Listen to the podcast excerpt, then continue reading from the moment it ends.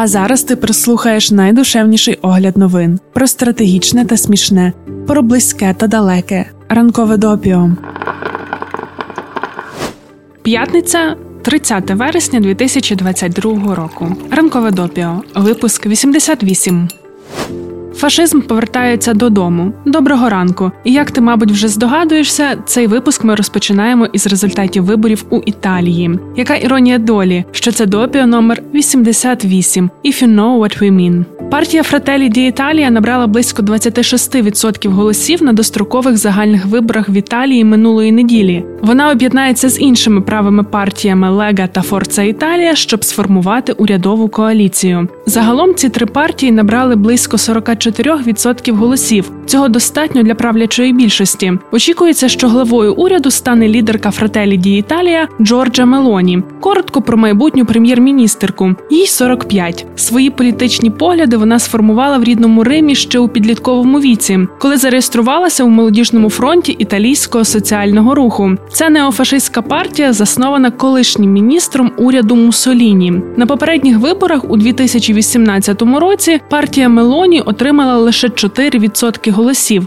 з 4 до 26. Нічогенький стрибок, чи не так? Успіх Мелоні знаменує собою важливий момент не лише для Європи, а й для всіх західних ліберальних демократій. У великій європейській країні ультраправа партія, безпосередньо пов'язана з фашистським минулим своєї країни, не просто увійшла в уряд чи підтримала правлячу коаліцію, але збирається взяти на себе лідерство. The Washington Post звертають увагу на те, як Мелоні та її фрателі Ді Італія пройшли шлях з маргінальної до мейнстрімної партії. Відзначають, що це не окремий випадок, а тенденція для правих політичних сил майже по всій Європі. Раніше вони були або позасистемними, або опозиційними, а тепер не просто набирають якийсь відсоток, щоб увійти до парламенту. Тепер вони в лідерах. Це підтверджують також і недавні вибори у Швеції. Повертаючись до Італії, то з прочитаних нами декількох аналітичних матеріалів робимо висновок, що у перемозі Мелоні важливими є декілька моментів. Перше мейнстрімності їй додали її партнери по коаліції з трьох правих партій, що увійшли до парламенту. Особливою крайністю поглядів вже довгий час вирізняється Лега Матео Сальвіні.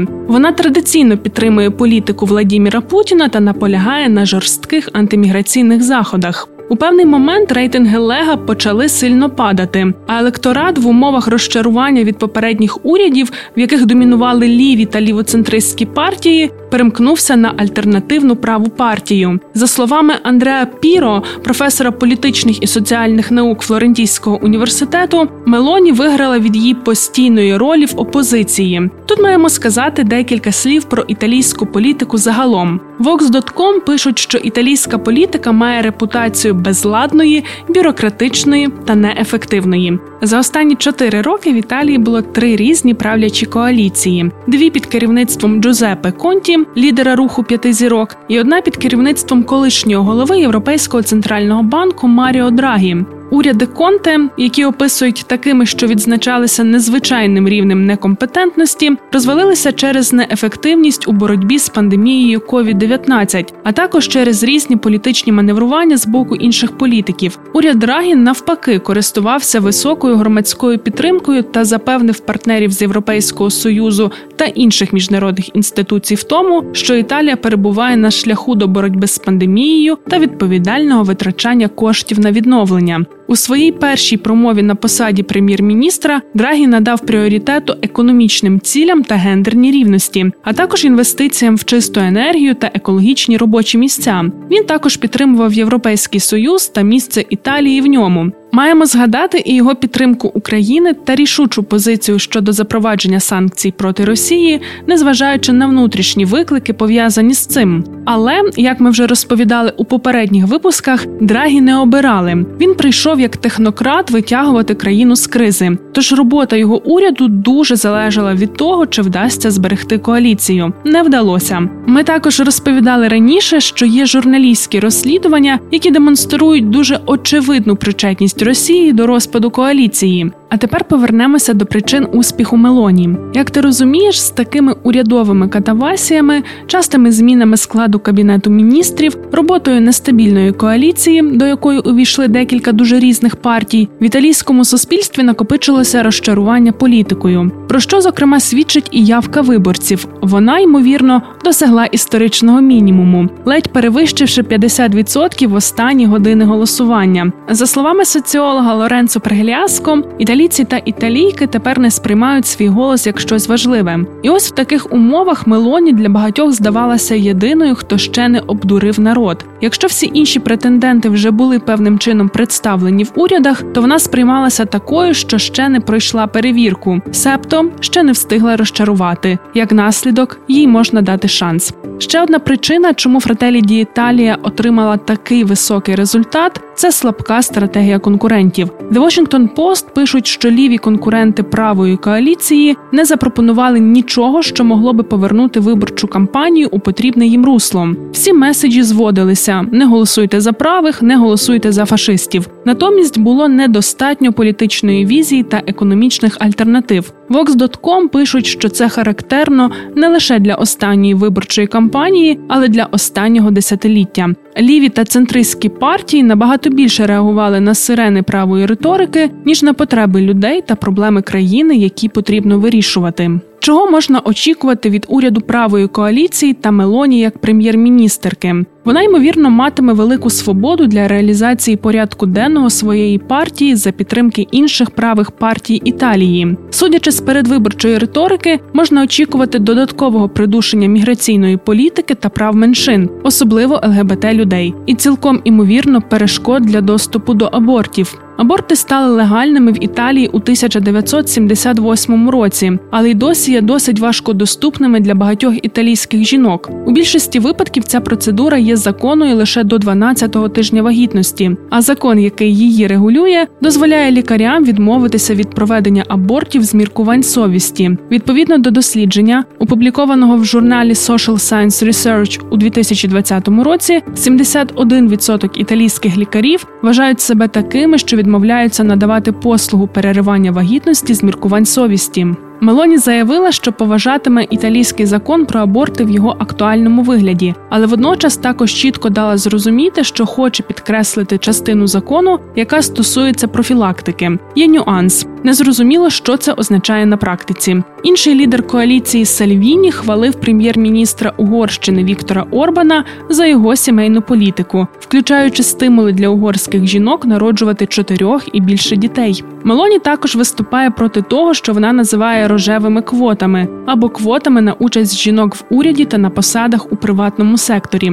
Викликає занепокоєння і її позиція щодо діалогу з європейською спільнотою. Відзначають близькість Мелоні до поглядів президента Туреччини Ердогана та іспанських екстремістських правих партій. Нещодавно політикиня висловила свою підтримку європейському проєкту, ймовірно, щоб не поставити під загрозу доступ до 191 мільярда євро фондів відновлення від COVID-19. Раніше вона висловлювала деякі євроскептичні точки зору та відкрито захоплювалася Орбаном. Основним ідеологічним принципом ультраправих діячів та діячок є нативізм ідея, що країни повинні бути населені виключно так званими корінними людьми, адже існують однорідні спільноти, і будь-який вид забруднення за кордону поганить природну чистоту національної держави. Це стосується не лише расової або етнічної різноманітності, але й релігії та плюралізму поглядів. У певному сенсі нові ідеї, що надходять за кордону, вважаються небезпекою для національної держави. Все визначене при присутні у поглядах Мелоні та її партнерів. На практиці ми можемо бачити такі вияви нативізму, наприклад, коли справа заходить про громадянські права, і, зокрема, гендерну рівність. Зараз ми розповіли про те, що потенційно може робити новий італійський уряд. Політичні позиції основних гравців зрозумілі. Менш зрозуміло, яку частину порядку денного вдасться втілити в життя, враховуючи складну політичну систему Італії та відносну недосвідченість Мелоні. Роберто Далімонте, професор політології в університеті у Римі, у коментарі для Associated Press сказав: цитуємо: Я боюся некомпетентності, а не фашистської загрози. Вона нічим не керувала. Кінець цитати. Нам залишається лише спостерігати, як нова лідерка Італії буде боротися з низкою серйозних проблем, які роками мучать країну. Серед них міграція, перегляд податкової системи та судова реформа. Побачимо, чи вдасться їй зробити щось з цими викликами, та як буде справа із впровадженням порядку денного, який було окреслено під час передвиборчої кампанії. Думаємо, тебе цікавить, що чекати Україні від нового уряду Італії. Ми раніше вже казали, що нам шкода, що Драгі пішов у відставку.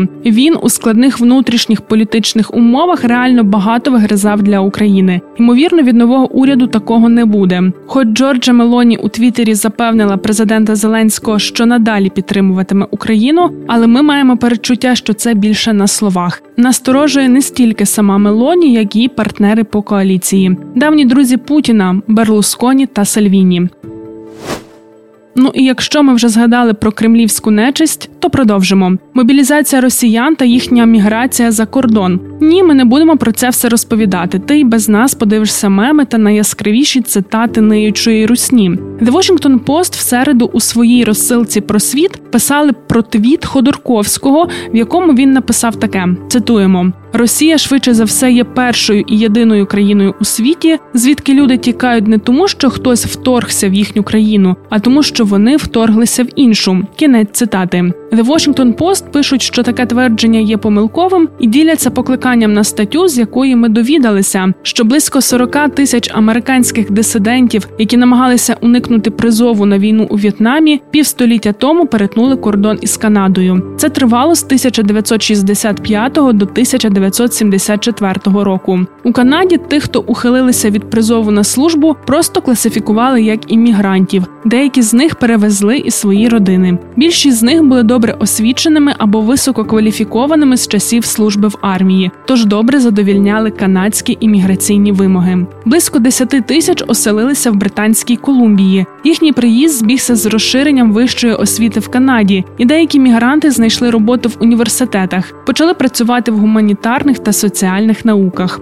Собою на нові місця принесли і своїм, як тоді вважалося, контркультурні погляди. Таким чином, наприклад, Ванкувер у 60-70-х роках минулого століття став осередком антивоєнного активізму. Тобто, це історичний приклад, коли люди не просто втікали від мобілізації, а реально запропонували новому місцю проживання свої навички, знання, готовність інтегровуватися в нові громади та власні погляди. До того ж, і в США була доволі потужна хвиля протестів проти війни у В'єтнамі, декому би повчитися. Ага. Повертаючись до життя мігрантів у Канаді, то звісно не все було гладко. Бездоганий імідж країни як притулку від американського мілітаризму дуже швидко ускладнився банальністю імміграційного законодавства та різним ставленням самих канадців. У сільській місцевості заможні американці могли купувати великі площі, підвищуючи вартість землі та викликаючи невдоволення своїх місцевих сусідів. Ті, хто приїхали з меншими грошима, тим часом зіштовхнулися з класовими упередженнями, що були вбудовані в канадську імміграційну систему. Таким біженцям було важко отримати визнання в канадському суспільстві. Для багатьох, хто виїхали, становище було дуже непевним ще й з емоційних причин. Вдома часто вважали, що рішення покинути США було помилковим, боягузливим та несправедливим. Були думки, що таким чином біженці дозволили іншим помирати замість себе. Ситуація змінилася в 1977-му, коли американський президент Джиммі Картер амністував осіб, які ухилялися від призову на службу і військових дезертирів. Але із за таких умов приблизно половина тих, хто поїхали до Канади, зрештою там і залишилися. Осіли в громадах, працювали, декотрі навіть піднялися до посад політичного керівництва. Інші продовжували різні форми активізму. Практика виїзду до Канади через несхвалення військових дій продовжилася також і під час війни в Іраку. Але це історія американсько-канадських взаємодій. Російські біженці це зовсім інша історія. Бажаємо усім приймаючим країнам відразу думати, як протистояти ідеям імперіалізму та ксенофобії, що несуть з собою росіяни всюди, відстоювати до кінця свої національні мови та культури, пильно стежити за унітазами і пралками, ну і продовжувати постачання таких смішних мемів та тіктоків. Далі не про TikTok, але про Facebook, а точніше, загалом про корпорацію Мета. У Німеччині інформаційний журнал Der Spiegel попередив про дефіцит природного газу. У Сполученому Королівстві The Guardian та інші змі висловили сумніви щодо воєнних злочинів Росії в Україні. В Італії провідне інформаційне агентство Анса розкритикувало зберігання в Києві вкрай необхідного зерна. Не лякайся, ми все ще при здоровому глузді. просто зачитали декілька заголовків фейкових новин. Всі вони широко рекламувалися у Фейсбук і Твіттер. У вівторок мета опублікувала звіт, що усі ці повідомлення були фальшивими та складали частину великої операції російського впливу. Мета такої дезінформаційної кампанії домогтися підтримки російського вторгнення в Україну серед громадян та громадянок країн ЄС та Сполученого Королівства. Масштабна кампанія спиралася на фальшиві онлайн-медіа, створені для імітації сайтів авторитетних європейських медіабрендів, як Der Spiegel, The Guardian і Ansa. Загалом було виявлено понад 60 шахрайських сайтів. Майже всі вони активно рекламувалися у соціальних мережах, у тому числі через рекламу у Фейсбук на загальну суму у понад 100 тисяч американських доларів. Дезінформаційна кампанія тривала з квітня до вересня. З початку повномасштабної війни це була найбільша та найскладніша таємна спроба просувати інтереси Росії в соціальних мережах. Мета не змогла пов'язати ці дії з якоюсь конкретною групою в Росії, але безліч доказів, серед яких місце реєстрації деяких сайтів, широке використання кирилиці та мовні помилки, пов'язані з перекладом з російської, дають змогу зробити висновок, звідки ноги ростуть. Діяльність мережі першими помітили журналісти-розслідувачі у Німеччині. Коли мета розпочала розслідування, виявилося, що автоматизовані системи Facebook уже видалили багато фальшивих облікових записів. Дослідники мета також викрили значно меншу мережу, яка виникла в Китаї, та намагалася поширювати суперечливий політичний контент у США. Китайський слід вдалося відстежити через деякі незграбні помилки та звичку публікувати повідомлення в китайський робочий час. Незважаючи на свою неефективність, ця мережа примітна тим, що це вперше мета ідентифікувала спроби політичного впливу на американців та американок напередодні цьогорічних проміжних виборів. Китайські пости не підтримували ту чи іншу партію, але мали намір розпалити поляризацію. Ми розповіли майже все, що планували. Ще декілька коротких новин. Стійки до ранкової кави про події з тислом. Тисячі людей, у тому числі близько 700 закордонних високопоставлених осіб, відвідали похорон колишнього прем'єр-міністра Японії Сіндзо Абе у вівторок у Токіо. Але в той час, як бажаючи попрощатися, вишикувалися в чергу, тисячі людей також протестували проти цієї події. Популярний за кордоном як відданий союзник США, який зміцнив світовий авторитет Японії, аби часто викликав розбіжності вдома, де його засуджували за правий націоналізм і політичні скандали. Популярний китайський фільм Повернення до праху, який розповідає про історію кохання серед труднощів життя в сільській місцевості, був видалений з усіх стрімінгових сервісів лише через декілька тижнів після прем'єри. Обговорення стрічки в соціальних мереж було піддано цензурі. Аудиторії фільм сподобався за реалістичне зображення життя, всіх складнощів, бідності, проблем із житлом. З цієї причини кіно не сподобалося комуністичній партії, бо кіноіндустрія має забезпечувати атмосферу національного позитиву та стабільності. Це все. Чекаємо на твої коментарі, лайки та зірочки, і почуємося у 89-му епізоді. Ринкове допіо це огляд новин від освітнього центру справ людини у Львові. Про все, що дійсно має значення, ми тобі повідомимо. Щотижня у понеділок, середу та п'ятницю можна читати, а можна слухати. Шукай у Telegram, на SoundCloud, Google та Apple Podcasts.